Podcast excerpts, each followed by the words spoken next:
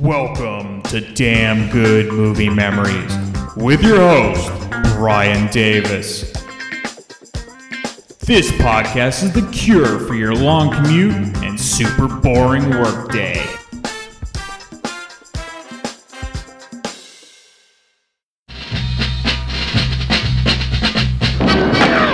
During holiday travel, some people get delirious. Some get delayed. And some get Del Griffith. American Light and Fixture, Director of Sales, Shower Curtain Ring Division. Neil Page got all three. I was on my way home to spend a nice holiday with my family. Instead, I'm in a motel bed with a stranger. So instead of Thanksgiving with his family, he's spending three days with the turkey. Two happy clams just whistling down the road. Flintstones, meet the Flintstones, they're the modern Tony family. Paramount Pictures presents Wilma! Steve Martin, Ever been to Hawaii? Yeah. You see Don Ho while you were there? See the second show. That's the best one. Is that right? Yeah. John Candy, Why are you holding my hand? Where's your other hand? Between two pillows. Those aren't pillows. in a new film by John Hughes. Planes, trains, and automobiles. See that Bears game last week? Yeah, hell of a game, hell of a game. Hey there, it's Brian Davis, and for this week's episode, we're going to cover the movie Planes, Trains, and Automobiles from 1987. The studio was Paramount Pictures, the release date was November 25th, 1987. The running time 92 minutes and was rated R. The budget 15 million, and the box office took in 49.5 million, making it the 21st ranked movie of 1987. Rotten Tomatoes gives it 92% fresh from 60 reviews. Their consensus is thanks to the impeccable chemistry between Steve Martin and John Candy, as well as a deft mix of humor and heart, Planes, Trains, and Automobiles is a hilarious, heartfelt holiday classic. Roger Ebert at the time gave it 3.5 out of 4 stars. And here's his review. The letters in the title of Planes, Trains, and Automobiles roar across the screen like a streamliner, and the movie itself has the same confidence. The movie tells the story of two travelers who share a modest wish in life to fly from LaGuardia to O'Hare on schedule, and it follows with complete logic the chain of events that leads them to share a soggy bed in a cheap motel in Wichita, Kansas. The travelers are played by Steve Martin and John Candy. Martin as the fastidious, anal compulsive snob, and Candy as the big, unkempt shower ring salesman with a weakness for telling long stories without punchlines. Both actors are perfectly cast, not so much because they are physically matched to their roles, as because the movie is able to see past their differences to an essential sweetness they share. The film was written and directed by John Hughes, who previously had specialized in high quality teenage movies, such as 16 Candles and The Breakfast Club. One hallmark of Hughes's work is his insistence that the characters have recognizable human qualities. He doesn't work with a cookie cutter. And the teenage roles he wrote for Molly Ringwald, Emilio Estevez, Ally Sheedy, and Matthew Broderick, and others helped transform Hollywood's idea of what a teenage movie could be. Hughes's comedies always contain a serious undercurrent, attention to some of the universal human dilemma that his screenplay helps to solve.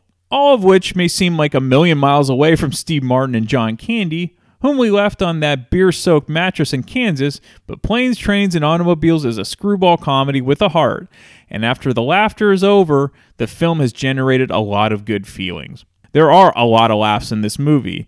It's a terrific comedy, but it's more than that, because eventually Hughes gives the Martin and Candy characters some genuine depth. We begin to understand the dynamics of their relationship, and to see that although they may be opposites, they have more in common than they know. This is a funny movie, but also a surprisingly warm and sweet one. And that's the end of Ebert's review. So, uh, if you've listened to any of my episodes, you, you know when I was growing up, almost all of John Hughes' films resonated with me immediately. It really didn't matter if it was a teen film like Weird Science or Ferris Bueller, or if it was a film like Mr. Mom or Planes, Trains, and Automobiles. Hughes always found a way to make a wide range of audiences enjoy his films. So it's a movie like Planes, Trains, and Automobiles that made me appreciate that I grew up in the 1980s. And sure, this movie could be attempted to be made today, but who are you going to cast? James Franco and Seth Rogen? And, you know, not to knock them, but my point is that none of the popular actors of today could even come close to matching the talents of Steve Martin and John Candy. I bet even Franco and Rogen would admit they're not in the same league as Martin and Candy. Okay, let's get into the main cast. You have Steve Martin who plays Neil Page. Amazingly, this is the first Steve Martin movie I've covered on the podcast. Definitely won't be the last. Actually, with the exception being, uh, I did mention his cameo in the original Muppet movie from 1979, which I did an episode for, so check that out. If you didn't know, Steve Martin began as a stand up comedian. He became a superstar in the mid to late 70s. Uh, from his comedy albums and his appearances on Saturday Night Live, he really transformed stand up comedy to almost rock star heights. He sold out arenas, not just tiny clubs. His breakout film, and to this day, some feel his funniest movie, was in 1979 with The Jerk. Prior to Planes, Trains, and Automobiles, his most notable films were Dead Man Don't Wear Plaid, The Man with Two Brains, All of Me with Lily Tomlin, Three Amigos, and Roxanne. John Candy plays Del Griffith. For Candy, I have covered a number of his 80s films like Splash, Volunteers, and Summer Rental. So between Volunteers and Planes, Candy's most notable films were Armed and Dangerous, which is very funny with Eugene Levy and Meg Ryan, and Spaceballs. The writer and director, John Hughes. I've covered his career plenty already, so let's get into the making of the film. As with many of John Hughes' script ideas, the basis of the plot comes from a disastrous trip that Hughes had, where his flight was diverted to Wichita, Kansas, and he didn't get home to Chicago until five days later. As I've stated in past episodes for John Hughes movies, he could write incredibly quickly. Now, the reason for this, he said it was because he wanted to know immediately if he liked his idea or not. So, if he only spent a few days or a week on a script and he didn't like it, he could move on quickly to his next idea. He then did 20 or 30 rewrites to fine tune the script, and that process didn't stop until he finally locked down the film with the studio. Hughes always felt that a script was just a blueprint, not something set in stone. This would allow him to make changes on the fly when he was actually filming the movie. Hughes truly was a unique talent that happened very rarely in Hollywood, and this is likely the reason he ended up getting burnt out with the business and simply left. Another brilliant part of John Hughes' scripts is that they are almost always character pieces. He put the most effort of his writing and development into the characters themselves, not the plot. He liked to keep the plot simple because he felt if people cared about the characters, they would almost go with any sort of plot that he came up with. Both Steve Martin and John Candy loved the script. For Martin, two scenes stuck out the most the rental car counter and driving in the car with John Candy at night. The chemistry between Martin and Candy was immediate. Martin was very reserved off camera, where Candy was exactly like he was on camera, jovial and gracious. Martin and Candy are two of the best actors when it comes to comedic timing, and what they achieved in this film shows that immense talent. Okay, let's get into the film. So it begins in New York City two days before Thanksgiving. Neil, played by Steve Martin, is on a business trip and he's wrapping up a, a, meeting and will be heading back home to Chicago to make his Thanksgiving dinner with his family. Unfortunately, the executive he's meeting with takes his precious time looking at the ad campaign before Neil can finally leave the office and head to the airport. Of course, all the time was wasted because the executive decided to reconvene after the holidays. So this leads Neil trying to hail down a taxi during rush hour in downtown New York City. Good luck with that. So, in a great cameo, Neil ends up getting in a race with another man in an attempt to hail down the elusive taxi. And this cameo is from none other than Kevin Bacon. Now, Bacon had just finished working with John Hughes on the movie She's Having a Baby, which would be released the next year after Planes, Trains, and Automobiles. Bacon asked John Hughes if he had any sort of role, even small, in his next film, and he was immediately cast for Planes. Neil is no match for Kevin Bacon and his footloose moves, and is almost run over by oncoming traffic when he trips in the middle of the street. And the reason Neil tripped was because a giant trunk was sitting in the middle of the sidewalk. So Neil then tries to use his cash to get another cab. Sir? Hey! Sir, sir, excuse me. I know this is your cab, but I'm desperately late for a plane, and I was wondering if I could appeal to your good nature and ask you to let me have it. I don't have a good nature. Excuse me. Come on! Could I offer you $10 for it? Huh. 20 I'll give you $20 for it. I'll take 50 All right, all right. Anyone who'd pay $50 for a cab certainly pay 75 Not necessarily. All right, 75 You're a thief. Close. I'm an attorney. Have a happy holiday. This will help.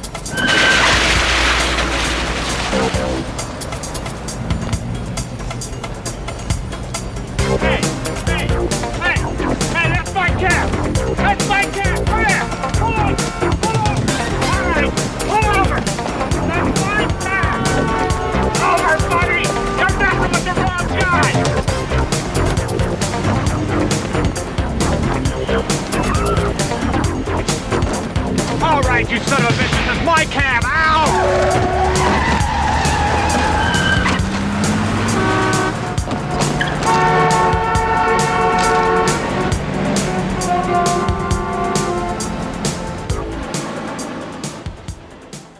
While Neil was wheeling and dealing, another guy took the opportunity to take the cab Neil was trying to negotiate.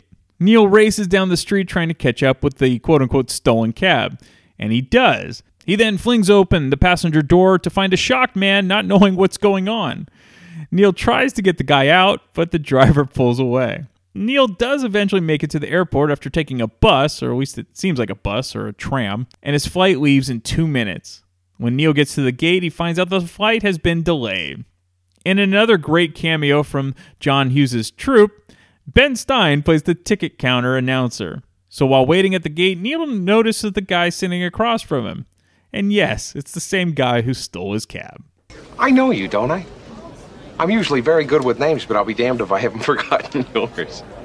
You stole my cab. I've never stolen anything in my life. I hailed a cab on Park Avenue this afternoon, and uh, before I could get in it, you stole it. You're the guy who tried to get my cab. I knew I knew you, yeah. You scared the bejesus out of me.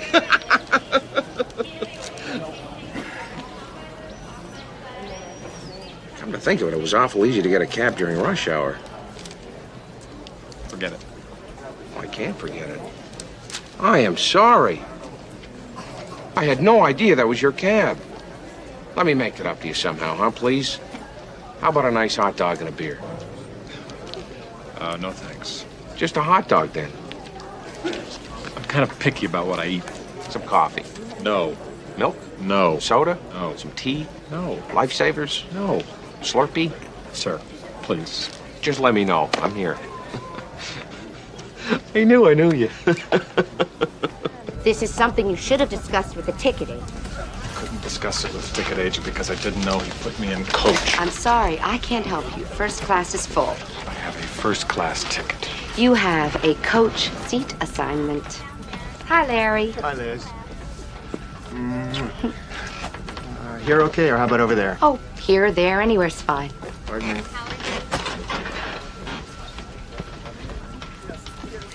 Save your boarding pass and you'll get a refund on the difference. I don't want a refund. I want a seat in first class where I was booked and ticketed over a month ago. Look, I have had just about enough of you. Now take your seat. Oh, you've had about enough of me. First you delay me, then you bump me. I can't wait to see what happens next. Is this a coincidence or what? Have a seat.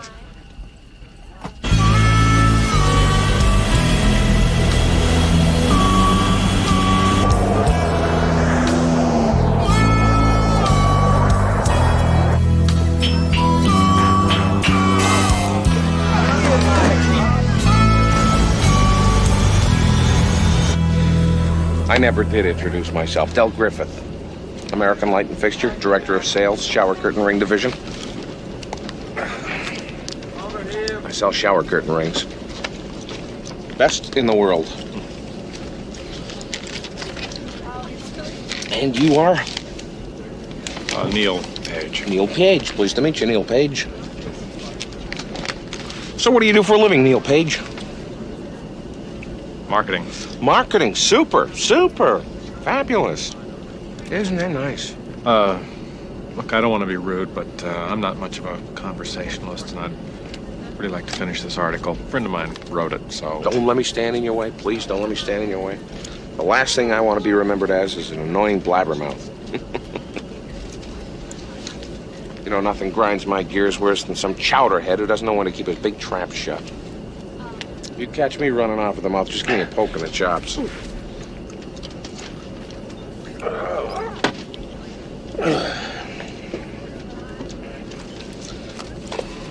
Oh. Oh, that feels good. Oh, God, I'm telling you. My dogs are barking today. Whew. Oh. that feels better.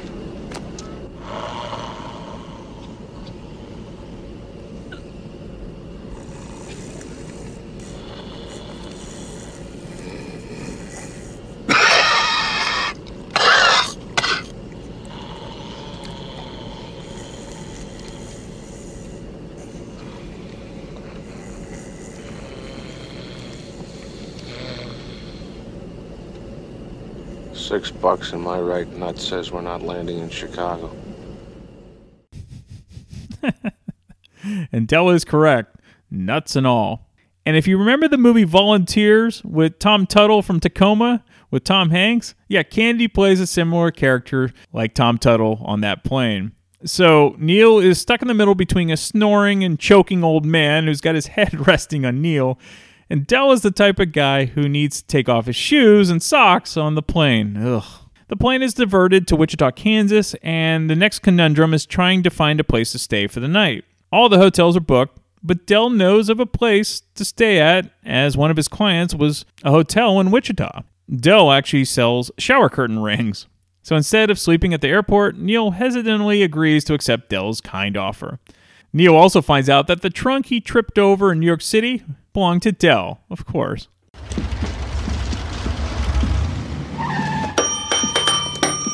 Evening, Gus.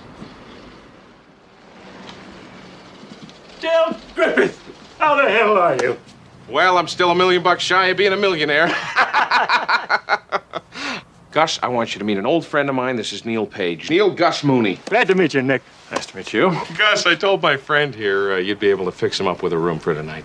You have a major credit card? Do you still honor those uh, discount credit cards for the rooms? Yeah, well, I'll have to charge you for a double, but uh, with a discount, it'll come out even. Well, there you go. That's pretty good. We're saving money already. We're a pretty good team. We were on our way to Chicago from New York, and the storm brought us here. I know all about it. I must have half your flight booked in already. Well, I guess you're all fixed. So, uh, there you are. Last room in the complex. I mean, sh- share? Yeah, hey, easy on that. Okay.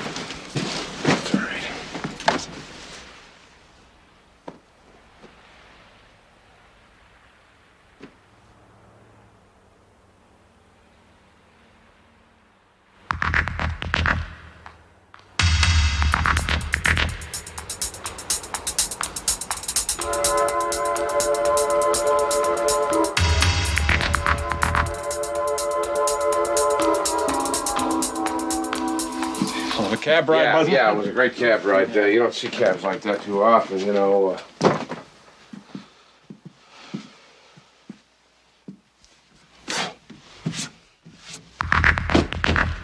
you want to take a shower? No. No, I meant if you want to go first or not. oh, you, you thought I? No, go ahead. Oh, I would. what do you think I am? Yeah, no. God, no. Gee, that's funny. That's funny.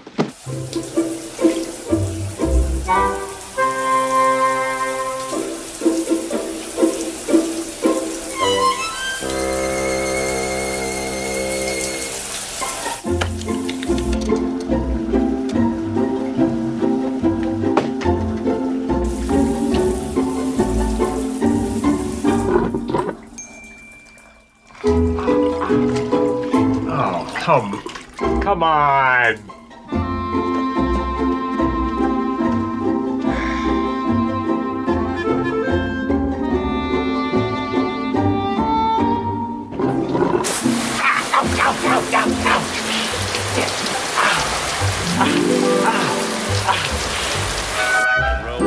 You have to be a rock and roller to wear a pompadour. Listen, give me a nice haircut. That's a nice haircut. Comb it down flat, like Valentine. Okay, you're the doctor. I told you I'm not a doctor. An expression like you're the boss.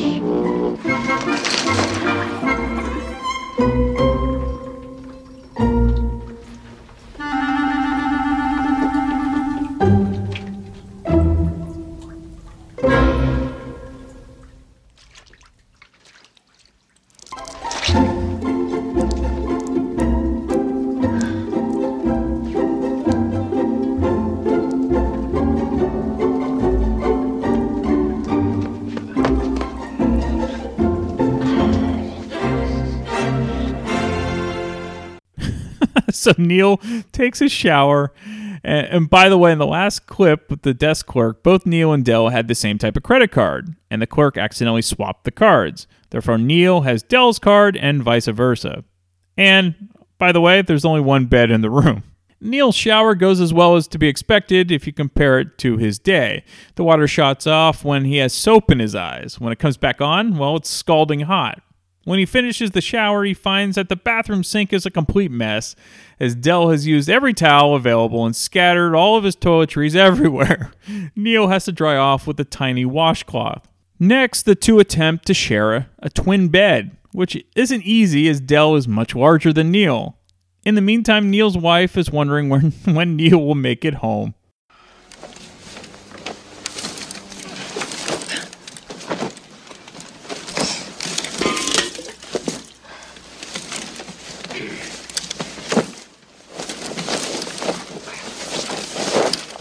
Excuse me.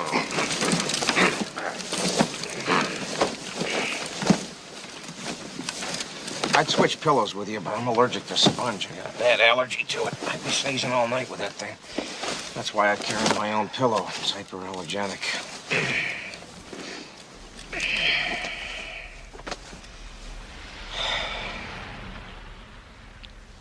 I had no idea those beer cans were going to blow like that. You left them on a vibrating bed. What did you think was going to happen? It's been a long day. It just, just didn't occur to me. Didn't occur to you, so I have to sleep in a puddle of beer. You want to switch? No, I just want to sleep. Me too. I am bushed. Good night. Good night.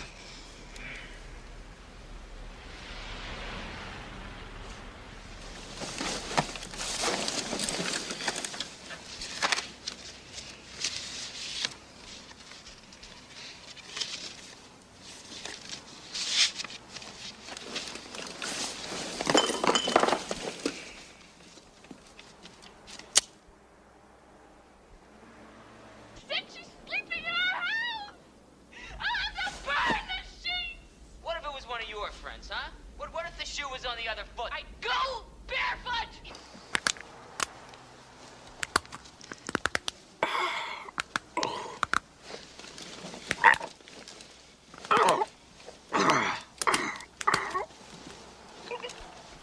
Oh.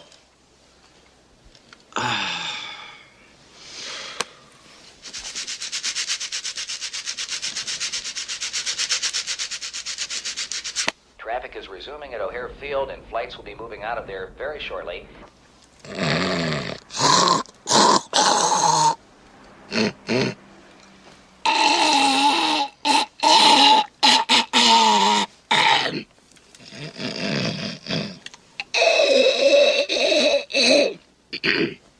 Sorry.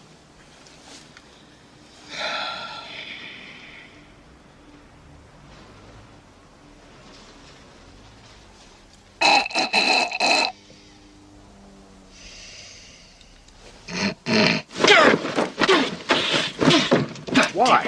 What? That's it. If I don't clear my sinuses, I'll snore all night. Gee, if your kid spills his milk, what do you do? Slap him in the head? What? What? What? What is that supposed to mean? You're not a very tolerant person.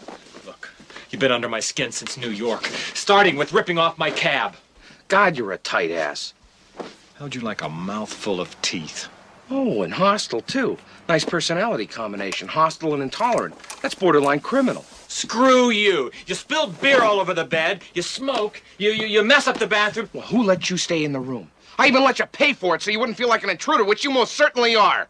Oh, oh, I'm an intruder. Yes, you're an intruder. I was having a perfectly nice trip until you walked into my life. I walked into your life. Who was that who talked my ear off on the plane? Who was that? I'm curious. Well, who told you to book a room? I did, out of the goodness of my dumb old heart. Boy, you're an ungrateful jackass.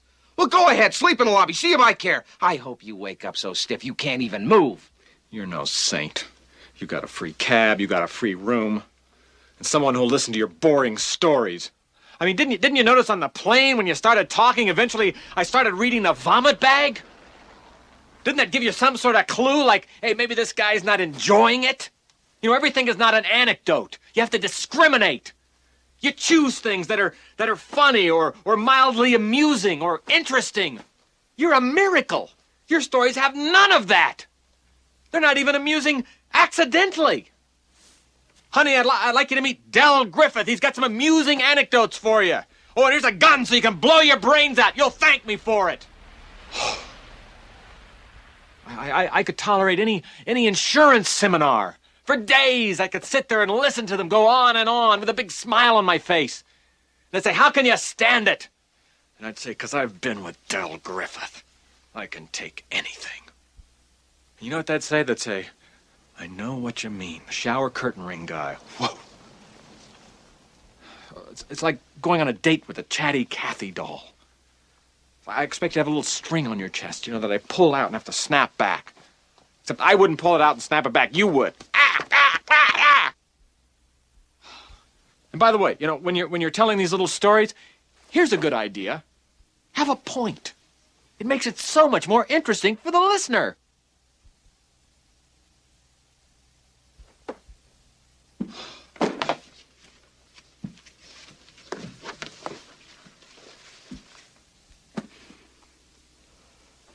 You want to hurt me? Go right ahead if it makes you feel any better. I'm an easy target. Yeah, you're right. I talk too much. I also listen too much. I could be a cold hearted cynic like you. But I don't like to hurt people's feelings. Well, you think what you want about me. I'm not changing. I like I like me. My wife likes me. My customers like me. Because I'm the real article. What you see is what you get.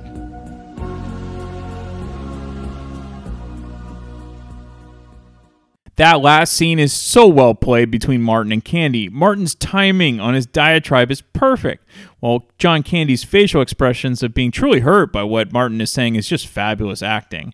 It's really a standout scene in the film, and there's many standout scenes. So after Del defends himself, Neil feels terrible about what he said, and he stays in the room.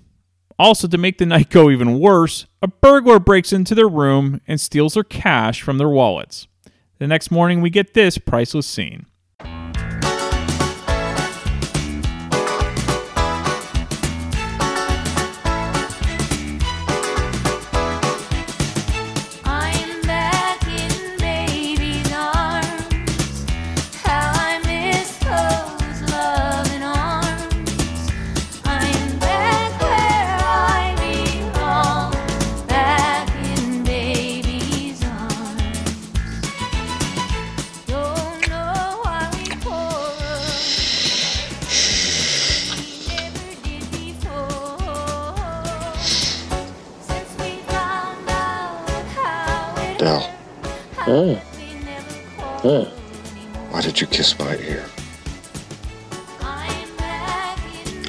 You holding my hand? Where's your other hand? Between two pillows. Those aren't pillows.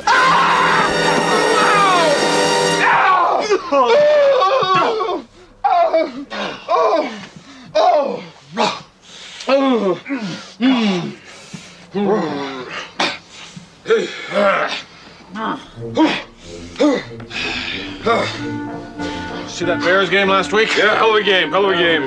Bears got a great team this year. Oh. They're gonna go all the way. Oh, yeah.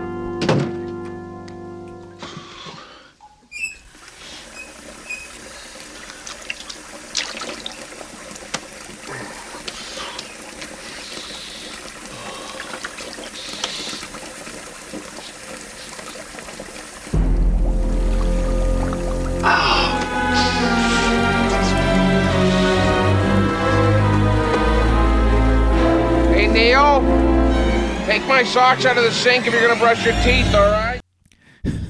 so Neil dried his face with Del's dirty underwear, as the underwear was the closest thing that Neil grabs with his eyes closed. After that wake up call, Neil and Del have breakfast at a diner, and Neil calls his wife. Where are you? I'm in Wichita. You're still at the airport? No, I'm at a motel. I spent the night with this guy I met on the plane. You shared a motel room with a stranger? Are you crazy? Not yet, but I'm getting there. Did you call the airline? Everything's booked solid, but they said I have a good chance of getting on standby. And if they told you Wolverines would make good house pets, would you believe them? Not spending Thanksgiving in Wichita. I've got a family waiting for me. I'll get home. Hmm. Not by airplane. They got 18 hours of air traffic backed up. Any way you slice it, the odds are we're going to be having our turkey roll right here. If we wait for the flight. How the hell else can we get home? Thanks. Bert Dingman. A buddy of mine. He works for the railroad. Train? Yeah. I sold them all their uh, shower curtain rings. He owes me a favor. I'll get that. Paid for everything else. Why break precedent? You're making me feel like a freeloader. Get me on the train. We're square. You got it. That's the easy part. What? You know goddamn well what. I'm sorry, I don't. I had over $700 in here. I didn't touch your dough, Neil. I'm a lot of things, but I'm not a thief. You went into my stuff last night, right? I didn't take your money. And I don't care for the accusation. Well, I had over $700 in here, and you went into my wallet for pizza. Just maybe when you went into it, you had to take Count a it. Oh, like you keep it in there if you stole There's $263 in there. If there's a dollar more, then you can call me a thief. Just count it. Count it. 263, right? Empty. What? Right.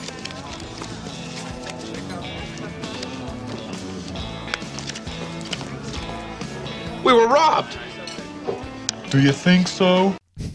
Luckily, uh, the thief didn't take their credit cards, and Del arranges for a friend to pick them up in what turns out to be another hilarious scene. Now, I'm going to play the scene, but it's more visually hilarious as the facial expressions Owen makes while making these ungodly snorting noises. It's just priceless. Anyway, in freezing temperatures, Del and Neil have to sit in the back of a pickup all the way to the train station.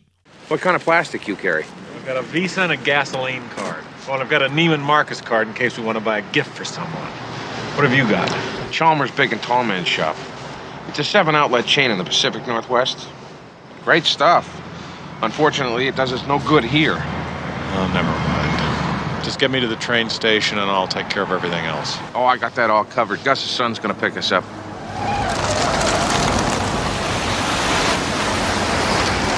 This is not him, is it? Gee, I hope not.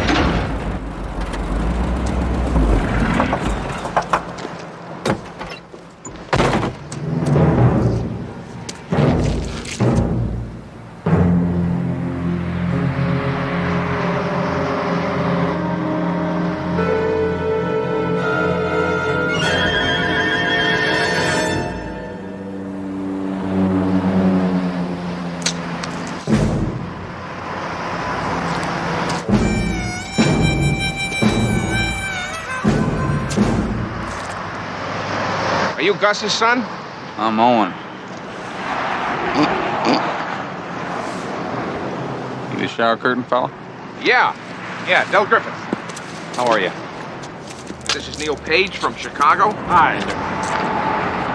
Pleased to meet you both.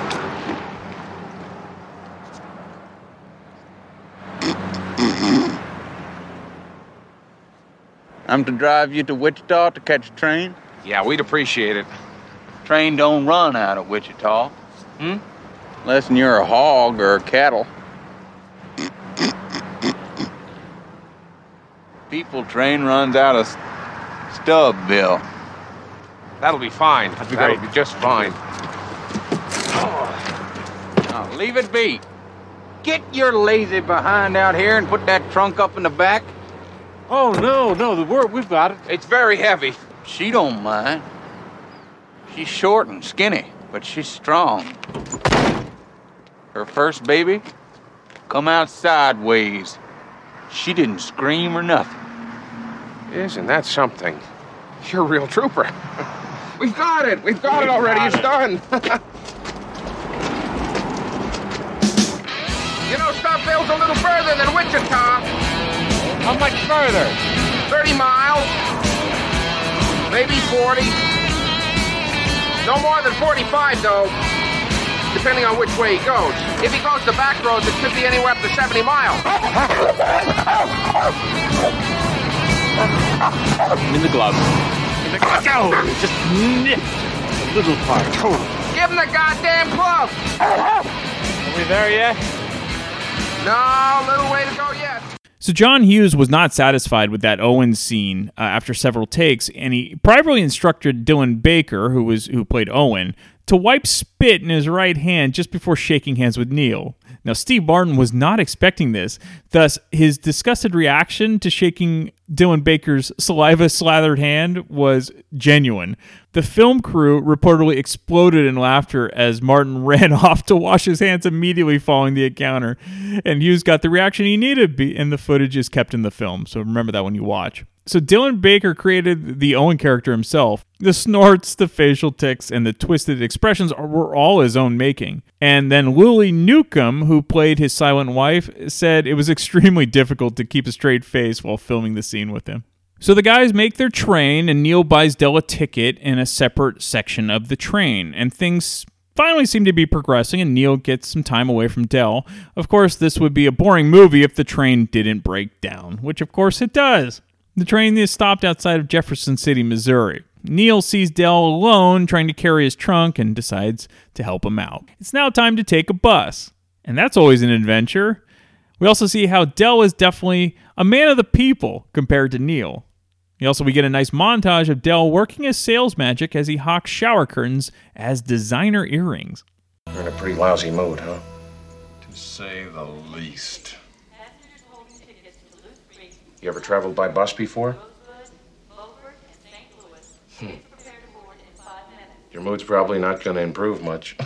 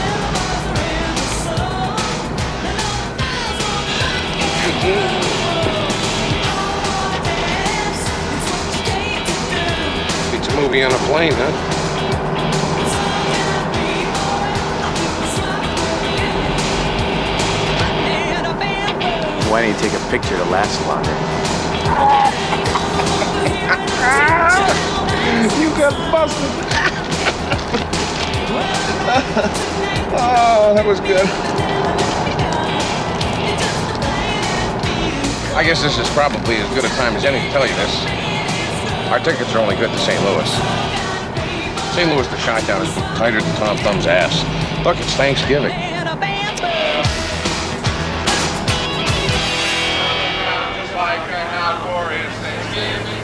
All right! All right, who knows a tune here? Who wants to sing a tune? Who's got a song? I got one. Uh, You got one. Neil Page has got one. Three coins in a fountain, each one seeking happy. You know this, seeking happiness. Thrown by three hopeful lovers. No. Flintstones, meet the Flintstones. They're the modern Tony family. From the town of Bedrock, they're a page right out of history. With the Flintstones, have a yabba dabba do time, a yabba do time. You'll have a gay old time. Wilma! How do you do, man? My name is Del Griffith. I'm with the American Light and Fixture Company, Jewelry Division, and I've got the deal of a lifetime for you. Do you have a minute? This is your Diane Sawyer autographed earring. You ever watch 60 Minutes? Thanks. This is Czechoslovakian ivory. That's it's, it's five dollars. Great. This is your Walter Cronkite moon ring. Thank you. They are filled with helium, so they're very light. Thank you. This is an autographed Darryl Strawberry earring. All right. These are very special earrings, by the way. These were originally handcrafted for the Grand Wizard of China back in the 4th century. Now, these, of course, aren't the originals, but they are replicas, very good replicas, too. They're selling for $5 a pair, two for $7. Bring over the turkey hunting now, for this is Thanksgiving Day.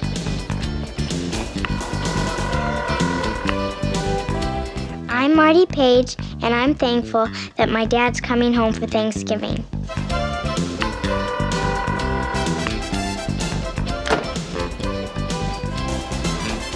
You know something? It makes you look a little older, too.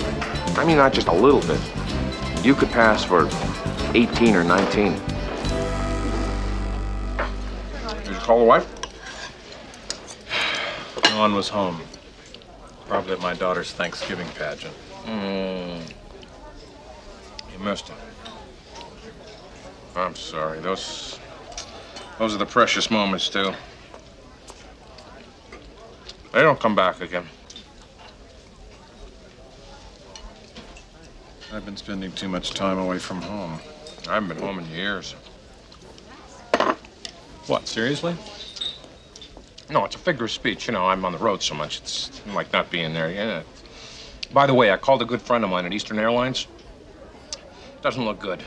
I know, I called all the airlines. well, at least we're still sitting on over 100 beans from my brilliant idea. Terrific sales. You know, uh, I've been thinking that uh, when we put our heads together, you know, we've really, we've really gotten nowhere. And, uh, you know, I think I'm holding you up. Oh, no, don't say that about yourself. That's not true, Neil. It really isn't true. No, I really think we'd get to where we're going a lot faster if uh, we were alone.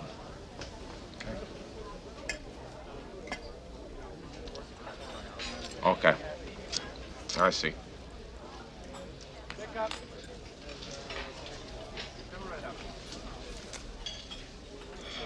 I think uh, I'm just gonna take care of this, and I think I'm gonna get going. I Uh, appreciate that. yeah, that's fine. That's You know, it's yeah. just harder for two people to Yeah. travel, you know? Yeah, yeah, sure it is. And if you got reservations? Yeah, yeah, I know what you're saying. Thanks for the mail. Yeah, okay, that's all right. And uh, I think I arranged some of this too. Uh, no, no, no, no, no, no. Take this. Del, I no, told this is you I your do cut, not- all do right? not This is feel your like half taking of your it. money, Del. Take the money. Buy your no. kids a No, no, chocolate you get your turkey or kids something something. like You that. I don't take it. want the money, okay? I'm just It's- gonna leave that's it for you. I got enough for just my gonna leave kids. it there. Then leave it. You want to leave it, fine. That's okay. I, I'm done, okay? I've got to get going now, so if you'll excuse me, um, uh, I got things to do. Uh, so, uh, good luck to you, and uh, I hope you get home soon. I'll see you. Yeah, sure you will. Again, Neil and Dell depart awkwardly. Neil then tries to pick up his rent a car, and we get another memorable scene as Neil goes absolutely insane on a desk clerk about the whereabouts of his reserved car, which is nowhere to be found. Oh, Jean Marie, you're a stitch. no, Mom's gonna do the turkey. Yeah, Dad wants ambrosia, so I guess we gotta get those miniature marshmallows. And I'll do the crescent rolls, and you do the cranberries. You know I can't cook. Oh. yeah, well, I'll see you tomorrow then. Gobble, gobble. oh, bye bye.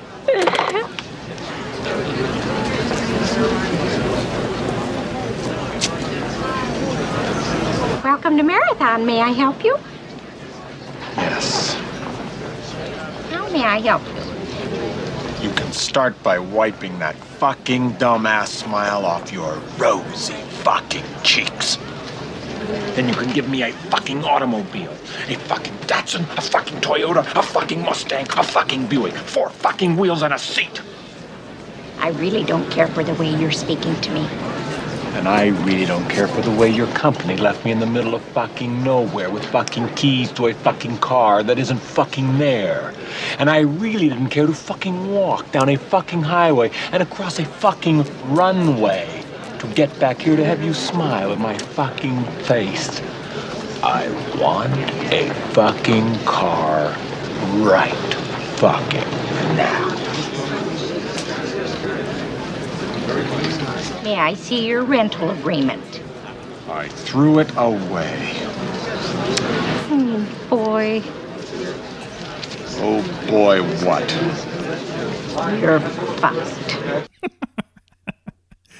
Now, as I've said many times about the best way to use cursing in films, this last scene is the best example of how brilliant script writing goes a long way. Keep in mind, the entire movie up to this point has literally zero swearing in it. It's all saved for that last scene, with the great Edie McClurg getting the punchline. And again, the reason it's so funny is because If the entire movie had cursing throughout, Steve Martin's tirade would simply just wouldn't be as funny. It was hilarious because it was just unexpected. And that's the key to comedy the surprise element. Today's screenwriters could learn a lot from this film. Less is definitely more. Comedy writing today is, is really so lazy compared to years prior.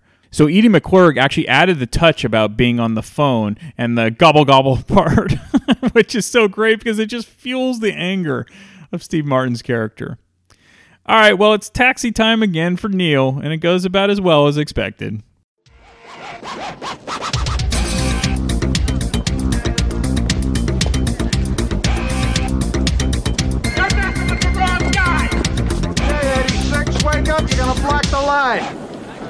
Yeah, where you going? Chicago. Chicago? Chicago. You know you're in St. Louis? Yes, I do. Why don't you try the airline? It's a lot faster and you get a free meal. If I wanted a joke, I'd follow you into the John and watch you take a leak.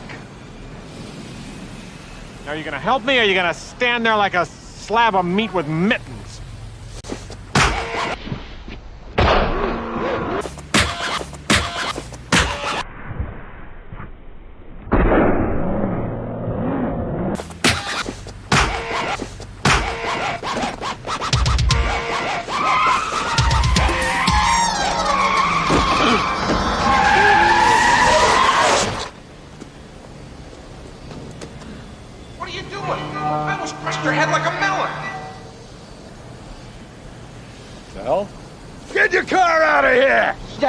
Minute, okay? Get it out of here! What is your problem? You insensitive asshole! Can't you see we got an injured man down on the street? Now I'll move my car, but I want you to help him up. No! My pleasure. It's gonna be all right.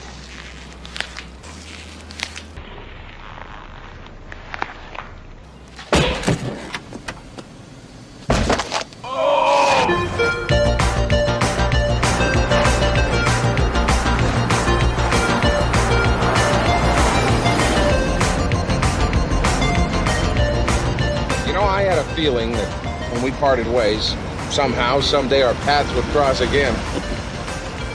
Are you all right? I've never seen a guy get picked up by his testicles before. Lucky thing for you, that cop passed by when he did. Otherwise, you'd be lifting up your schnuts to tie your shoes. I'm sorry. That's terrible. Do you have any idea how glad I am I didn't kill you? Do you have any idea how glad I'd be if you had? Oh, come on, pal. You don't mean that. Remember what I said about going with the flow? How am I supposed to go with the flow when the rental car agency leaves me in a hundred acre parking lot with keys to a car that isn't there, and then I have to hike three miles back to find out they don't have any more cars? I got a car, no sweat at all. Well, Bill, you're a charm with me. Nope. Oh, I know. You just go with the flow. Like a twig on the shoulders of a mighty stream. Yep, Neil just can't shake Del, even if he wanted to. As usual, the duo end up annoying each other.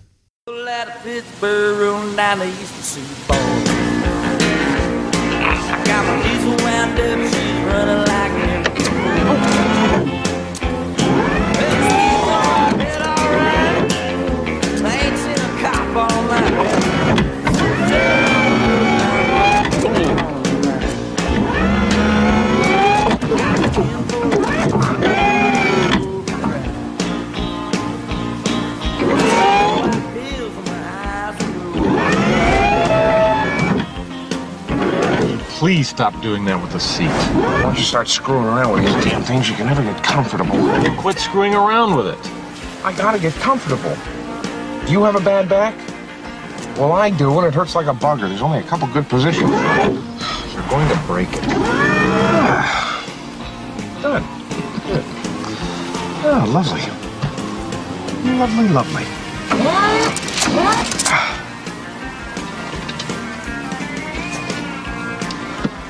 Oh, damn it. What now? I got the seat just where I want it. But I can't reach my feet to get my shoes off. That's just fine. Leave your shoes on. I can't relax if I got my shoes on. I don't care to breathe your foot odor. Leave the shoes on. Gee, it must be swell to be so perfect and odor free. You know, there's plenty of things about you that bother me, but I'm uh, decent enough not to bring them up. Really? That's Yeah. right. Uh, what do I do that bothers you? I'm just well, there's lots of things. Uh, you name do. one. Why don't you Oh, name there's one? quite a few things. You want me to name one? Yeah. Fine, man. You play with your balls a lot. Hmm. I do not play with my balls. Larry Bird doesn't do as much ball handling in one night as you do in an hour. Are you trying to start a fight? No, I'm simply stating a fact, that's all. You fidget with your nuts a lot. You know what would make me happy? Got a couple balls and an extra set of fingers? Oh, that's humor. Oh, that's that's that's real humor. What would make me happy is if you give your mouth a rest. My pleasure. I'd like a little silence. No problem. Well, thank you very much. You're welcome.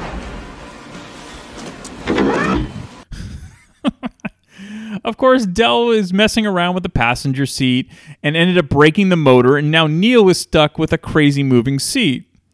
Speaking of messing around, we get one of the best uses of a Ray Charles song in a film, as John Candy plays every instrument while driving. The song, of course, is Mess Around.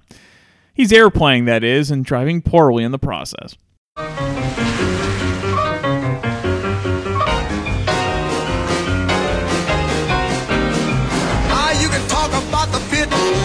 Ah, the band was jumping, the people too. Ah, mess around. Mess around. They're doing the mess around. Everybody doing the mess around. Now, uh, when I say stop, don't you move a peg. When I say go, just uh, shake your leg and do the mess around. I declare, do the mess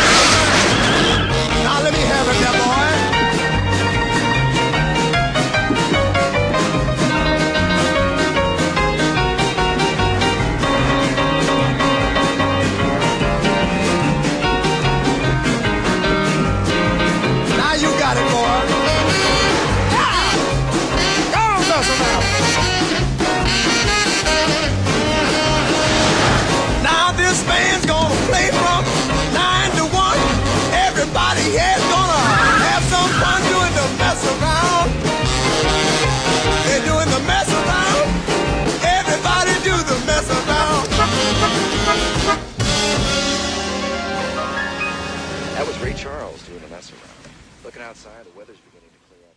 After lip syncing to Ray Charles, Del gets his jacket sleeve caught in his seat, which means he has only one arm on the steering wheel until the other sleeve gets caught. Instead of trying to, you know, pull over like a rational person, Del steers with his thighs at full speed. The car ends up spinning out, and Neil sleeps through the whole thing. Well, after spinning out, Del doesn't realize that when he returns to driving, he's on the wrong side of the freeway.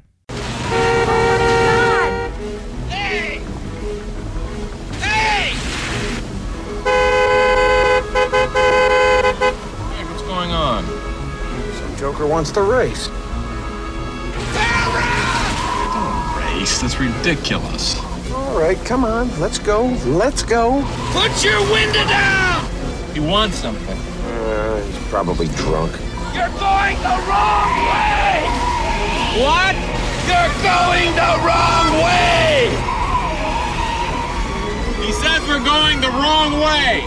Oh, he's drunk. How would he know where we're going? Yeah, how would he know? Thank you. Thanks a lot. Terrific. Thank you. what a moron.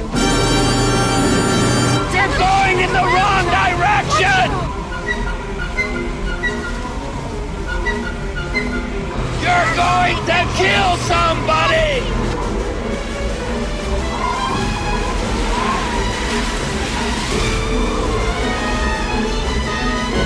You're going the wrong way.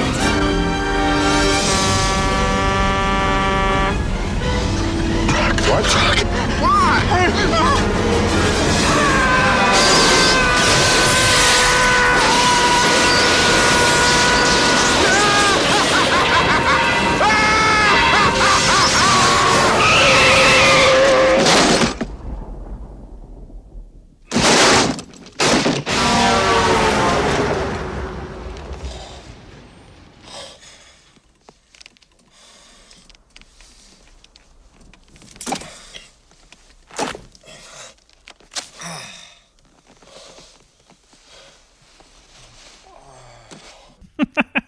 Again, John Candy's facial expressions when the couple is trying to inform him that he's on the wrong side of the highway, they're priceless because he's acting like he's drunk by mimicking that he's drinking out of a bottle.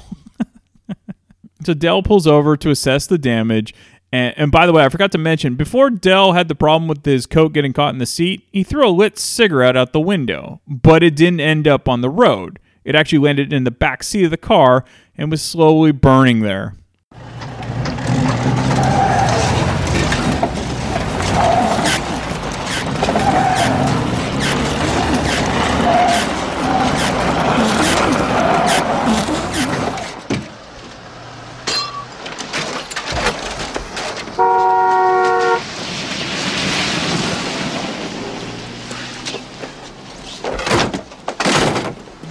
This isn't so bad. I...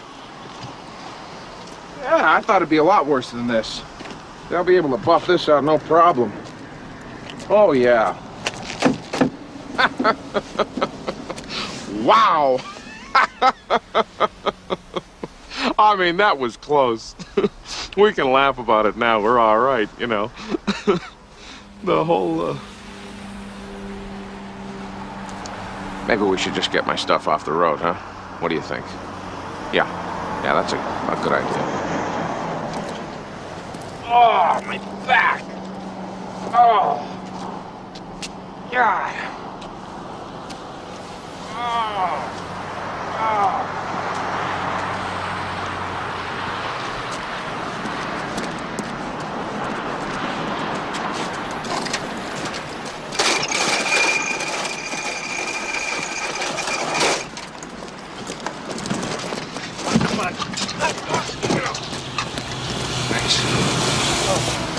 Set it down for a second.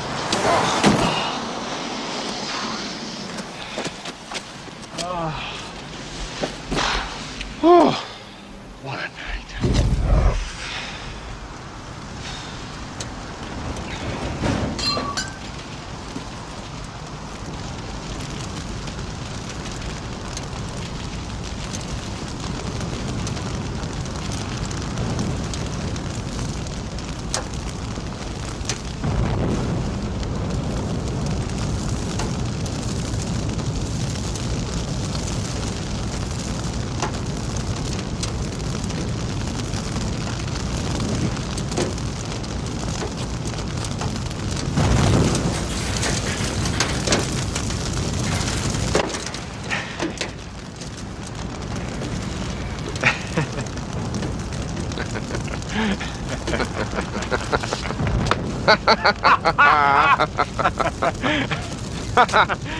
what? What? you finally did it to yourself.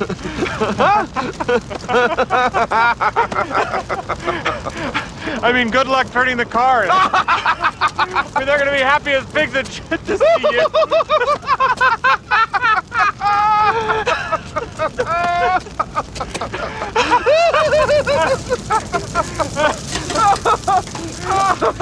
You rent the thing anyway without a credit card?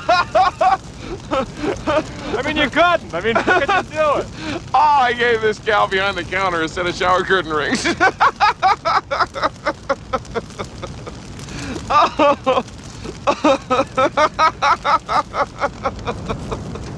Can't rent a car with shower curtain rings, though.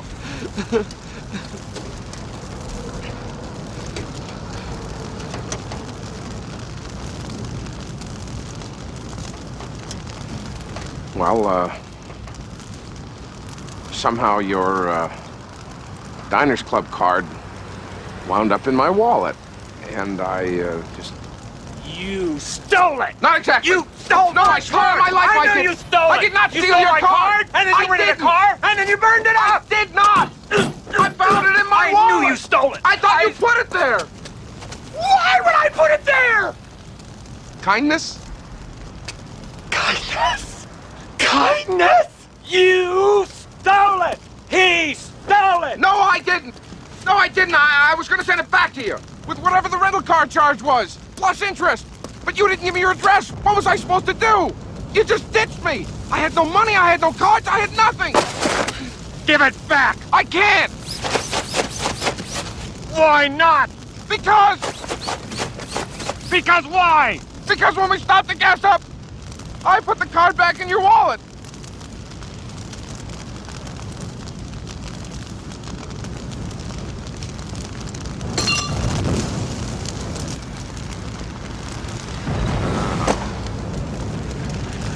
Are you mad at me?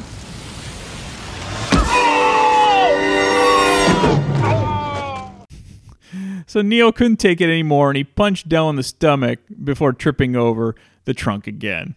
All right, there's about 20 minutes left and there's plenty more insanity that incurs.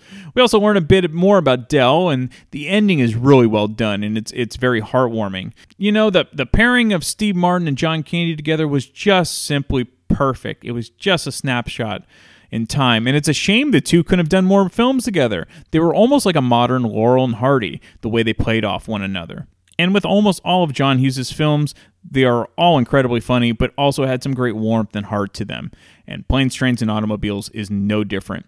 Also, much like Ferris Bueller's Day Off, there's a great, quick uh, after credits scene you'll want to check out. There was also a great deleted scene where Martin and Candy are on the airplane in the beginning that I'll play for you now, and you can actually find it on YouTube or the Blu ray version. I'll be right with you. I'll be right with you. All right, listen up, everybody. If you all don't quit asking me for stuff, nobody's getting a thing.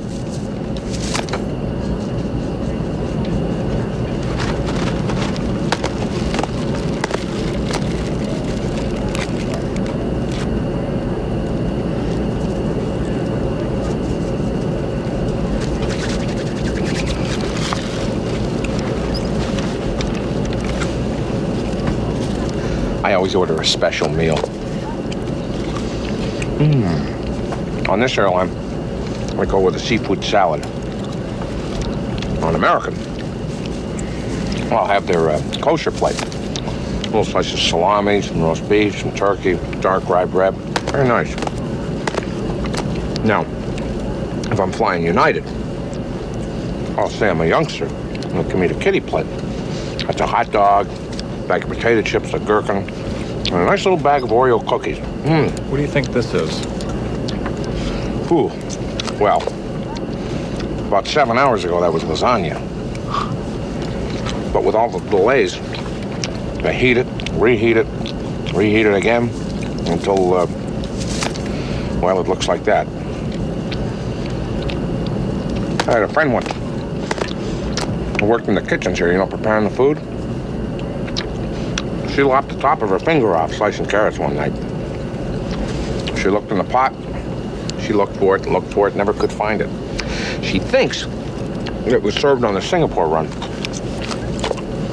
Isn't that something? Do you believe that, that they would do that? Look.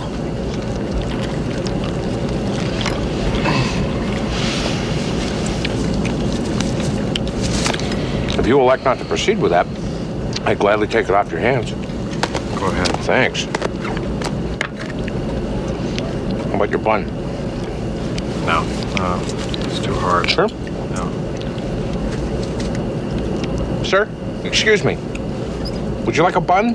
That's fine. Yeah, flying's fun. No, no, no. Would you like the bun? Yeah, What's that? I'm offering you a bun. Speak up. You want the bun? No, I just got started. He said, do you want the bun? Oh, yes. Thank you. There you go. How about another salad? No, no, no, no. Take this salad. He doesn't want any. He's not hungry. Some salad dressing. I'd like the brownie. The brownie? No, no, sure. I'd like that. You want the brownie? He won't give you the brownie. He's got a sweet tooth. Isn't he a nice fella? Hmm?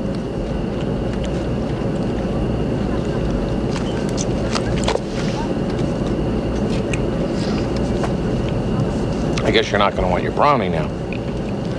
No. Mind?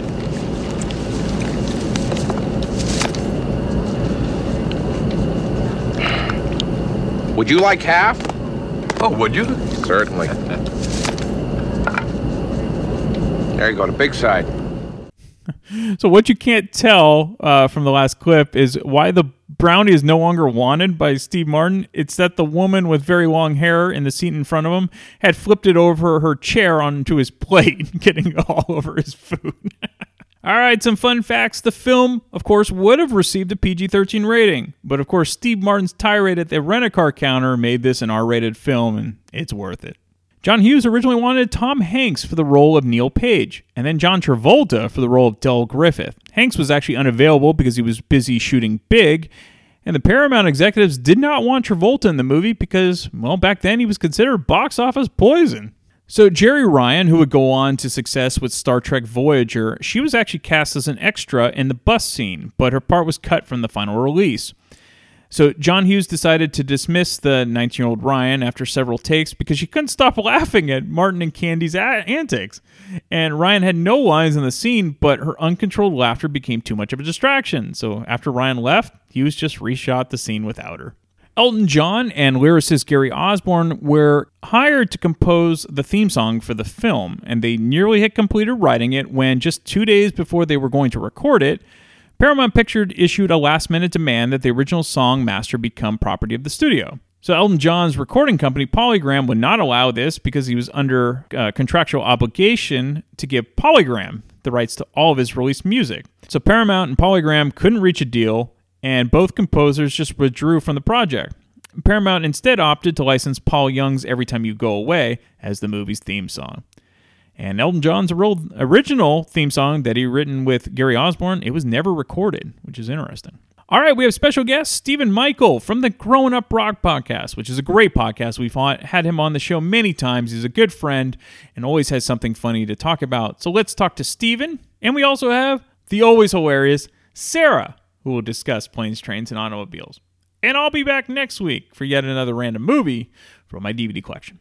All right, we're back with Stephen Michael from the Growing Up Rock podcast. Welcome back, Stephen. Thank you, Brian Davis. I appreciate you having me on. Now sell me sell me some uh, curtain rods, would you? That's well, yeah. I mean, do you have a pierced ear? You can use as an earring. You can use as a bracelet. All fun stuff. You know, all types of fun stuff. Before we actually get into the movie, uh, I have to ask, what is the worst trip you've been on, or give me a few because you you do travel a bit and you have throughout your life. I, I have, and I was trying to think about this the other day because I, I kind of thought maybe you might ask something like that. But to be honest, I really have not had any major issues. I will tell you this. So back in my touring days, mm-hmm. uh, we were in the UK in Europe for approximately a month and doing various tours in Europe. And on the last couple of days of the tour, I got severely sick, like mm. super sick. And we finished up uh, in a place in England, in London, and I was due to. Uh, I had an early morning flight the next morning out uh, that was direct to Miami mm-hmm. uh, from London. I remember having to get on that plane and just. I mean, I was super sick. Like, I was. I, when I got on the plane, uh, I asked the stewardess. I said, "Are are you sold out?" She said no. I said, look, I'm I'm super sick. Can I can you put me in a, a place where I can maybe try to lay down or something? And uh, they were able to accommodate me. So I was able to lay across a couple of seats for mm. the 10 hour flight back. I just remember calling ahead to my friend going, dude, you got to pick me up at the airport yeah. get home. I'm like sick. So that was probably the worst trip I can ever remember. But as far as like delays and Mm-hmm. cancellations and stuff, I, I mean, I've had some delays where the flight's been delayed for several hours, but nothing like crazy. I, I remember I was flying home for Christmas one year and my flight was due to leave at like four o'clock in the afternoon and I would have been home by like five because it was like an hour, hour and a half flight or something like that. And I didn't get end up getting in until like one o'clock in the morning. Right. So right. Uh, I've had situations like that basically. That you've lucked out, so hopefully I don't jinx it uh, because you do continue to travel. Uh, Yeah. What would be your preferred method? I mean, granted, I mean you can't take an auto overseas, but if you're going to fly around, the, or if you're going to go travel around the U.S., would you prefer plane, train, or auto? Uh, no, I always like planes. I, Okay. I uh, I've I've done enough traveling by auto, van, and bus. Uh, and I think that there's a lot to be said about it. It's a great way to see the uh, the United States. Uh, so maybe it's something I would do again when I'm older, get that RV and travel around. But uh, I like to get to where I'm going as fast as possible, and, and the way to do that is by plane.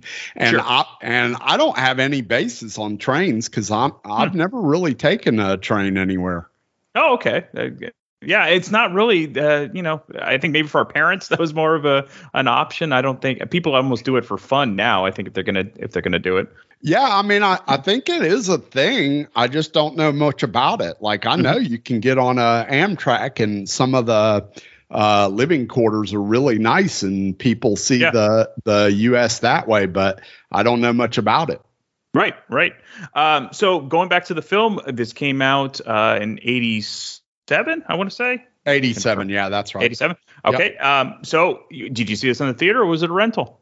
Uh, this one I'm gonna say I saw in the theater because one, I was a big John Hughes fan at Yeah. the time, and time frame wise, this would have been uh, after I was out of high school. So I'm gonna say that this was definitely a Friday or Saturday night movie uh, adventure for me and friends, or me So and we'll- a girlfriend. We'll get into your favorite Hughes movie in a bit, but um, was it also was it mainly because of John Hughes, or were you also just a big fan of Steve Martin and, and John Candy? Oh, I liked it all, and I'm guessing that the trailer was pretty damn funny. So I was like, "That looks entertaining. I'm gonna go see that." Sure, sure. So, what, what's your favorite John Hughes movie? And it could be the ones he, he wrote too, because I mean, he wrote you know Mr. Mom and Vacation and, and things like that. Yeah, I mean, John Hughes has done so many movies that I love, but I have a, um, I think I have like a, a three disc box set or something of John Hughes movies that contains 16 Candles, Breakfast Club, and Weird Science. Okay. Um, and so my comment to you would be pick one because I love them all. I, I I think overall the one that was most important in my youth was probably Breakfast Club. Yeah, yeah, exactly. Uh, and his first, uh, I believe his first, no, 16 Candles, I think was the first directed one that he did.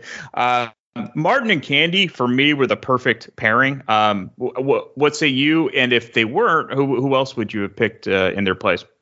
Well, I've never really thought about it, but the comedic genius of John Candy is just so so underappreciated, I think, a lot of times. I mean, we know Steve Martin is just crazy. Steve Martin was probably the Robin Williams of his time. Yeah. Uh, but I, you know, I love them both. It's a perfect pairing, and and you know, hindsight 2020, it'd be hard to say who would be a better pairing just because you've come to you've come to associate them with this movie, right? Sure. Uh, so it's so perfect. Well, and then because I just read up, this isn't going to happen anymore for obvious reasons. Uh, in 2020, they were talking about making a remake because Hollywood's out of ideas, and they were going to pair Kevin Hart and Will Smith as the two. Uh, that's obviously not going to happen anymore. But that just goes to show. I mean, like, look, I, I like Kevin Hart, and at the time, Will Smith probably was a good idea, but uh, I, I just don't think they match Candy and, and Steve Martin. Oh, if if Hollywood's smart now, they'll throw a bunch of money at it and get Will Smith and uh, Chris Rock to do a remake of it. That's right. It's some sort of battle royale. Yeah. I mean, can you imagine the tickets they would sell to that? Well, it'll be interesting. Kind of go off a tangent here. If Will Smith's re- career recovers from this, I, I think it probably will. He may it may take a few years, but uh, the way people forget with things, it just yeah. Yeah, they definitely forget. Yeah. Are you more of a, a Neil or a Del? Uh, I'm definitely more of a Neil. I would like to think that I'm a Del uh, because I think out of the two, the the, the funnier. But uh, unfortunately, I think I just have too much obsessive compulsive behavior to not be a Neil. So I'm very, uh, I'm just a little bit too exact. I guess is my my point. So when you're going on a trip, are you the one that's constantly planning out things, or or is that uh, is that something else? No, hundred percent. Jen will Mhm. tell you I'm the I am the organizer and the planner for our family. Um, I, I, I, there's so much, uh, there's so much project manager in me that I account for things that might go wrong and things that could go wrong and will go wrong. And I, I'm just, I, I plan, plan, plan. Uh, and that's me because uh, I rest easier when everything's planned out. And if I rest easier, it just means I'm going to have a better time. That's Sure. all. That makes sense. And to kind of go back to what originally some people were thinking about casting instead of Martin and Candy, it was considered that Tom Hanks was going to play Neil and John Travolta play Del. And I could maybe see Tom Hanks, not John Travolta and Del. Yeah, I maybe could see Tom Hanks as Neil, but not no, no. Yeah. And I bet if I thought hard enough, I could come up with a, a great pairing of two people uh, to play those roles. But I would need some time to think about Well, it. I actually, you kind of brought him up. I think Robin Williams almost could do the Del because he's zany enough and kind of that friendly manic energy where it almost might work. I think he might actually be a better Neil than Del. Oh, that's I a think, good point. Yeah. I think with Del, I think you. Oh God, I, you know who who you know who could probably play Del? I bet Sinbad could play Del. Oh, there you go. That's not bad. Um, Sinbad, Sinbad could play Del. I'll tell you who else could play Del, and I'm not. I don't know his name, and I'm going to try and think of a movie that he was in. He was in Boogie Nights. I know that, but it's the um the, Oh, I La- I- yeah. the Latin guy who's sort of heavy set, but Luis um, Guzman. It's Luis Guzman. That guy. He's got a good comic sense about him, uh, and I think he could probably play Del. Mm-hmm. Mm-hmm. And um, there was another guy. There was another guy in Boogie Nights as well. He was a, he's no longer alive, but uh, see, Philip Seymour Hoffman. He may be too dark. Yeah. Um, I think John C. Reilly could have maybe done it. Uh, John C. Reilly could have done that. Yeah, I would see that. I could see that for sure. Yeah, you could almost pair him with Will Ferrell, but you'd have to straight lace Will Ferrell a bit, Which is hard to do. which is exactly hard to do. And and right now you think of them, you think of Talladega Nights, so that might be too much. This film you would never guess, but it's actually rated R, and for one scene. And for me, I always use this scene as an example of why less is more. The entire the entire film is pretty much clean. It's it's almost wholesome. I mean, there are some funny scenes and some you know biting comedy, but there's no real vulgarity until the one checkout counter scene. And for me, that's a lesson in filmmaking. You don't have to drop f bombs and, and have vulgar language the entire time. You can pick your moments, and then it's super funny. If this whole film had been f bombs, that scene means nothing. So, what are some of your favorite scenes, and specifically, how did you feel about that scene? That is my favorite scene, bar Yeah. none, in the entire movie. There are so many great scenes. That one, bar none, is definitely one of my favorite scenes, mainly because it's delivered by her. Yes. Uh, and it's just so perfect because every one of us has been there at one point or another, like been on the brink of something just not going our way and just you're fed up with the with the um shitty service of of whatever's happening at the time. And for me, everything that's going on that leads up to that. So all the shit that goes on, and then her nonchalant chalant performance of uh, you know, you don't matter. That kind of thing happens more so nowadays than it ever did back then. But Yeah. just you get that person that just is collecting a paycheck, they don't give a shit. And, you know, because they don't give a shit, all of your shit has gone to hell in a handbasket and you've had it and you you lose it. and I mean, that scene's great. My other favorite scene, and it probably ha- it has to be my uh, second favorite scene, is when they're going down the damn interstate the wrong way, and those, and those people are like, "You're going the wrong way." Oh, how do they know which way I'm going? that shit made me laugh so hard, and still makes me laugh to this day. That's hilarious. Well, yeah, and then John Candy's like kind of uh, mimicking like he's drinking, like he's drunk, like because Yeah. they're they're the idiots, not me. exactly. Yeah, that whole thing. I actually use that from time to time my, myself. well, that eh, I remember my dad like eh, along the same uh, lines with the in the car. He loved the use of the Ray Charles song "Mess Around" when he's kind of when Del's or uh, Neil's basically sleeping and and Del's like acting like he's playing the piano on the dashboard and everything. And yeah, Yeah. it's so good.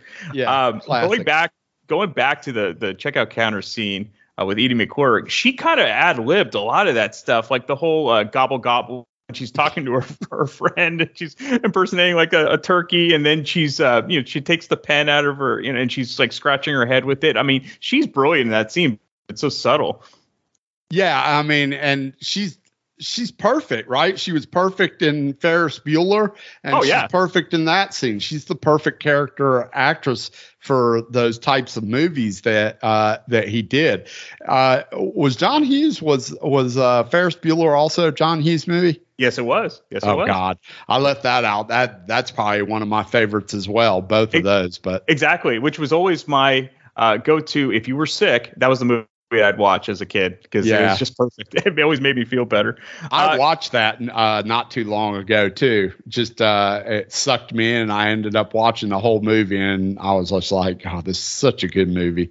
It is. It just uh, and and it just gets better and better. I don't. It, it never lets up. I think it it holds up as well as any of his movies. Uh, kind of a spoiler, uh, but we'll get into it. Did you catch on to why Del is how he is, and uh, from the fir- first viewing, that is. I mean, now you obviously know why, but uh, when you first watched it, were you like, huh, okay, now now Del kind of makes sense. Uh, well, it's been a little while since I've seen this movie because this is not a movie that I watched really recently. Uh, Okay. so you'll have to remind me. But he goes into a whole diatribe about why he is the way he is, right? Right, and then the ultimate outcome of why he doesn't um, why he doesn't actually go home. Um, because his wife either left him or he's uh or she died, right? She died. She died. Yeah. okay. Uh, yeah. I I I uh, I mean, I remember that from the multiple times I've watched this movie, which is why uh he kind of um Neil sort of has a heart at the end of the movie, right? Right, which is I think why the the film works. I I think you almost had to put that in there. As a kid watching it, I didn't see it. I just thought he was just happy go lucky guy who was always on the road. I didn't. Uh, maybe if I was older watching the movie, it would be more obvious. But for when I first saw it, it, it wasn't obvious to me. Well, I know that I read uh, a couple things on this movie in terms of uh, plot lines where they were going to almost they were going to almost go two different directions with uh, both Neil and Del. One was they were going to have a whole subplot uh, regarding uh, Neil's wife thinking that he was uh, cheating on her, right? And and that's why he was uh, making up excuses as to why he was delayed in getting home. And then the other plot line that uh, I read was that uh, they were going to take it uh, one step further in making Del just out to be a cheapskate uh, scumbag. Mm-hmm. Yeah, which Uh, would have totally killed this film. like that's that would have killed the heart of it. Oh, completely, completely. I mean, in terms of holiday movies, I know a lot of people they'll go to Christmas Story, which for me, Christmas Story was a little before my time, so I don't really identify with Christmas Story. I think it's I can watch it today and think it's great, and I understand why everybody loves that movie so much, but that really wasn't it for me. And then uh, I think the people that are just maybe a little bit uh, younger than me will go to uh, Christmas Vacation, and I love that one as well. Love Chevy Chase, love all that stuff. But for me, I really love Planes, Trains, and Automobiles. It's a perfect holiday movie from my time period, and so I'll make sure that usually I try to watch this every year during the holiday season. Hmm Yeah, and it's really the I think the ultimate Thanksgiving movie at this point because there really aren't that many. Correct. Yeah, yeah. Well, final thoughts, and uh, I think you kind of, you know, kind of summed it all up. But uh, where would you rank this in John Hughes films? I know that's that's super hard, but uh, is this in your top five, or is there just too many to to put in your top five? I don't know that it's in my top five. It's definitely in my top 10. Uh, and probably the only reason it's not my top five is really because it is a specific holiday movie. And Yeah. so oftentimes, you know, I mean, it's very holiday specific. So uh, I love this movie. I would recommend it to anybody five times over. Uh, in fact, if you haven't seen it, I'd say what's wrong with you. And if you're young, I would drag you uh, to sit in front of the TV and watch it today because it's just it's worth it in so many ways. And watch it before you go on a trip too. Oh, for sure. Yeah. Gain a little patience and a little understanding for your trip today. That's right. That's right. Thank you so much, Stephen. Appreciate you having me on, Brian. All right, welcome back. Welcome back, Sarah. we are here. I wonder if we'll hear my neighbors like banging on the ceiling. That's like, I just thought about that. I mean, not banging, Yeah. but like making noise, and that would. Okay, we're gonna go off on a tangent here, but what is the um, what's the worst like tenant movie like where you you like neighbor type movie Oh my gosh! Oh, oh. with the annoying neighbor turn? I mean, like I've had some doozies. What? Yeah. Can you? I mean, this kind of goes along with this um, movie because you're you're stuck with someone you wouldn't want to be stuck with. No, that is that's kind of like everyday life. Yeah. It's like having coworkers. I'm like, oh man, you're here again. You show up and you're like, oh, I'm hoping you're not here. But anyway, Yeah. Um, God, I don't even know. I can't think of that. Like a, there's got to be some, but I'm drawing a blank. There was one that it's not super popular, but John Belushi was in it. It's called Neighbors Oh, with Dan Aykroyd. It's towards the end of his career, but I know there's like some good ones. Well, the gonna think of it. Burbs, the Burbs. Oh yeah. yeah. that was good. That one was good. Then there, there was one I'm going to think of it later. Yeah. right after you leave. Is Of course. happen. All right. So part of this is you haven't seen this movie in a while, but you you always have something to talk about, which is always entertaining. and crazy people. so what? Are, I wanted to get stories out of you because you always have stories where um, being on a road trip, going traveling, you've had to have some stories because you've done a lot. of Oh Yes, that. So- actually, now one just yes, I do. But okay, so let me think. Yeah. I mean, there were some questionable things that I escaped from, like high school. I remember playing in like a field hockey tournament in Mhm. Chico, and these sixteen-year-old high school girls drive by themselves up to Chico and stay like at some cheap motel on Halloween weekend, dressed like inappropriately for 1992 Right. and like partied and played. It's like my parents were like nobody, no, no- nobody cared. Yeah. like. that Keep in mind your- your parents grew up in the to 60s too, and- Partying yeah. at like a fraternity party at 16 and I was like, yeah, mom of the year. I got that for my people.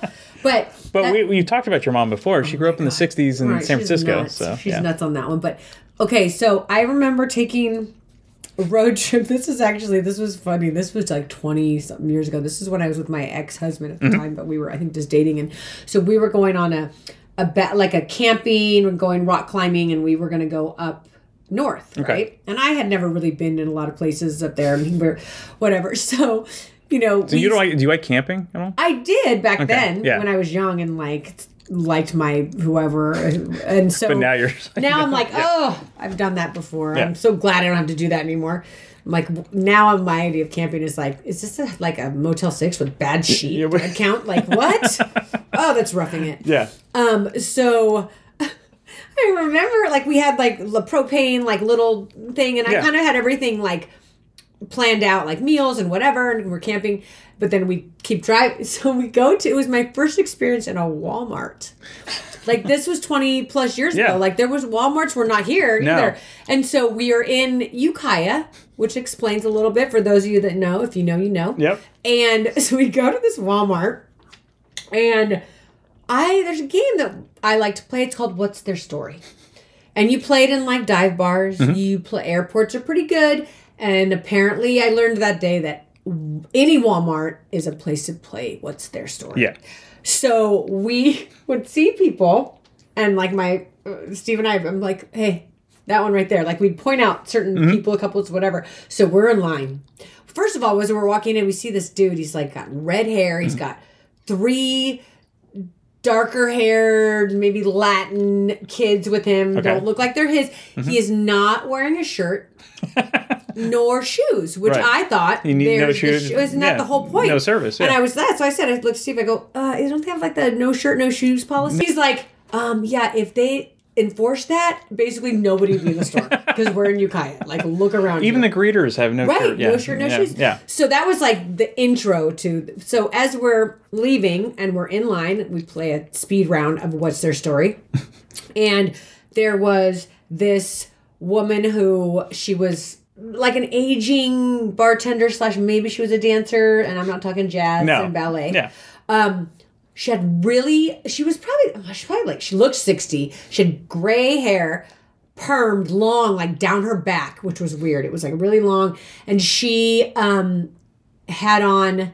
No, that was that was it. So this was the old lady and her husband. I'm There's a lot going on at Walmart Yeah. that So this day. older couple, Yeah. I'm sorry, they're wearing like a I love Wyoming sweatshirt that you buy somewhere, like bedazzled within an inch of its life. As you do. And they're just kind of in line, you know, whatever. And I'm like, what's their story? He's like, oh, retirement. They thought they were doing Florida, but it was way too expensive. So they've been, you know, Yeah. rolling through. I'm like, oh, good point. So then we, they get to the woman who's like the stripper, looking Yeah. like total rock star hair. She's wearing like jean skirt, freaking rose tattooed across her boobs. I'm sure there was a dolphin and a trans stamp and a dude's name. Yeah. And she's buying like a 60 pound bag of dog food as she, you know, and I'm like, we're looking and so of course he's like oh you get that one i'm all all right so like we're sitting there like Yeah. cracking our knuckles and we're like all right let's do this like i wish we had money on it and i was like You need to um, create an app like the the right i go What's my her story? name is a she's a debbie or a candy and she spells it with an i even though it wasn't on her birth certificate in the first place that way i'm like yeah.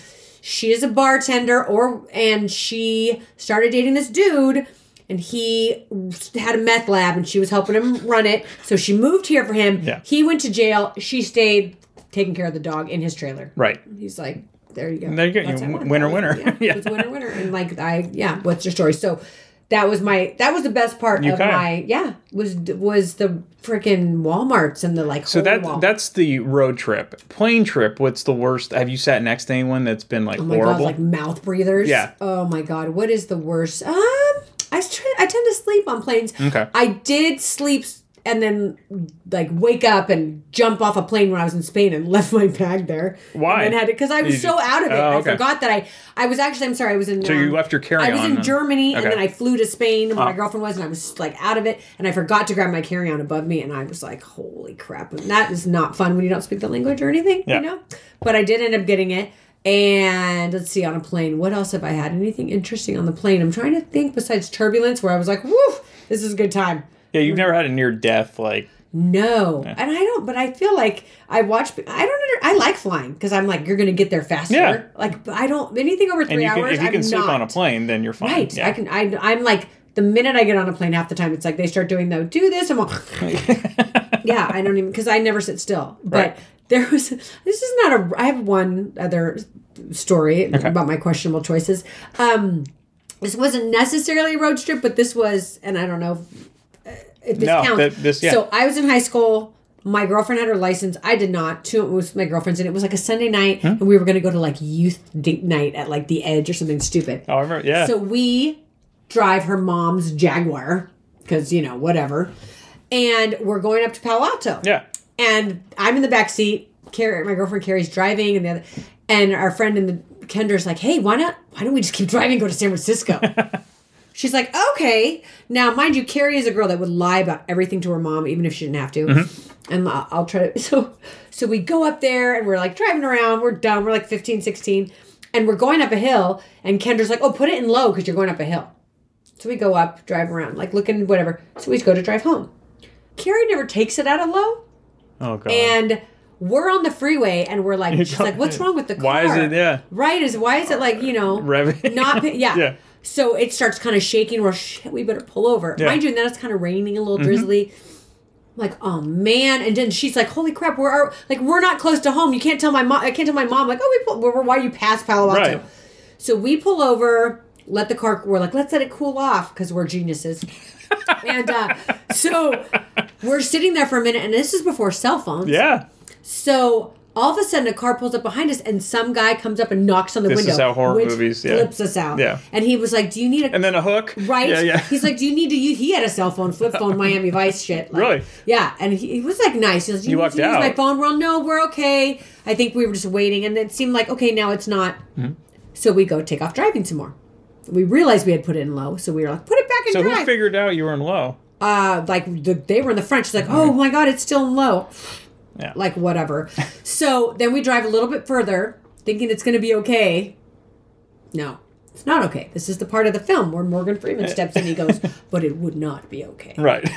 so we go to pull over. Now it's kind of shaking. We go to pull over, and all of a sudden, woo, fireball! Oh, of the- no. We're like, ah! we get out of the car, start running. Yeah. We're like, now we're totally screwed. But it was like a little fireball. So we're dumb and we think that must it was like backfire. I don't know, whatever. Highway patrol pulls up. and we're like explaining the situation to him. And the car starts, so he's like, "Okay, follow me off the freeway. Follow and Yeah. we'll go to a like a service station. Maybe we'll have to call you tow truck, whatever, Right. because it was still running." Mm-hmm. So we go, okay. So we follow him. And he must have got a call of sorts. And all of a sudden Takes he's off. going and we're still following him, but he's kind of driving a little fast. We end up following him down a side street. All these cop cars, like Mexican standoff. We're kind of, I think, Oaklandish. Oh no. and we are like, holy shit. We hit the floor of her mom's car. Cops are like running by going, what the? Dude, what are you doing here? Oh, Get out of here! Get out of here! Like we're trying to keep her. We follow them into like a takedown. Oh, he was probably thinking, "Oh, whatever. This, ob- this, whatever he was going took precedent." Yeah. He's like, "These dumb white girls are still following me."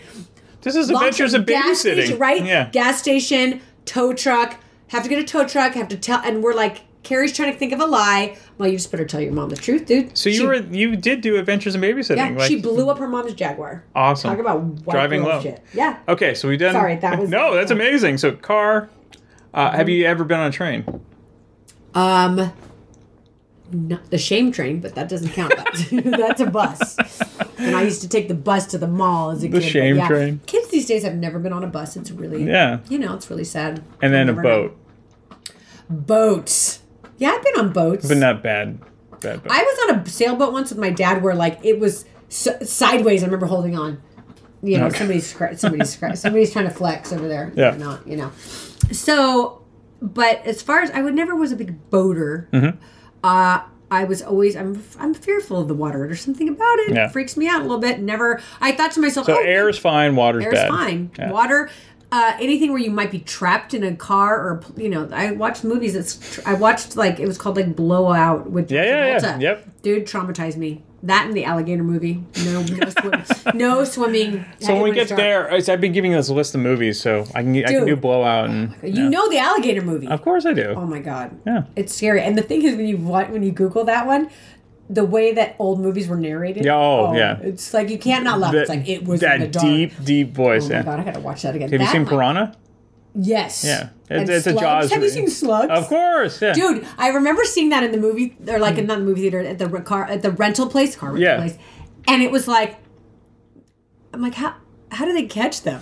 Like they're fucking slugs. They did so all insects. So like there was ants, there was slugs, and then there was the orca, There wasn't there a slime or the blob. the blob. Oh, of course. yeah. But that's like the creep show one where they were like on that And raft. Creep that's Show, like, you love Creep I loved that one. Yeah. It was good. But yeah. So no boats, no no cruise ships. Uh, Titanic, not doing it. Thanks. Well, as always, Sarah, thank you. So you always come up with something. Yeah. You're welcome. If you are ever in the San Francisco Bay Area and still love collecting or renting DVDs or VHS tapes, come check out Captain Video in San Mateo at 2837 South El Camino Real. Captain Video is open six days a week and closed on Wednesday, and one of the last traditional video stores still running in the United States. New movies you can rent for $2.99 a day. Old movies you can rent for $2.99 for five days.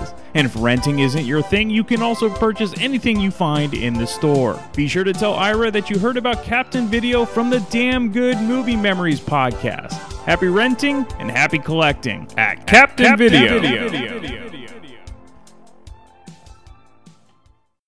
Come hang out and chill with Brian A. Davis and the Bad Beat. Wednesdays, 11 p.m. Eastern, right here on thatmetalstation.com.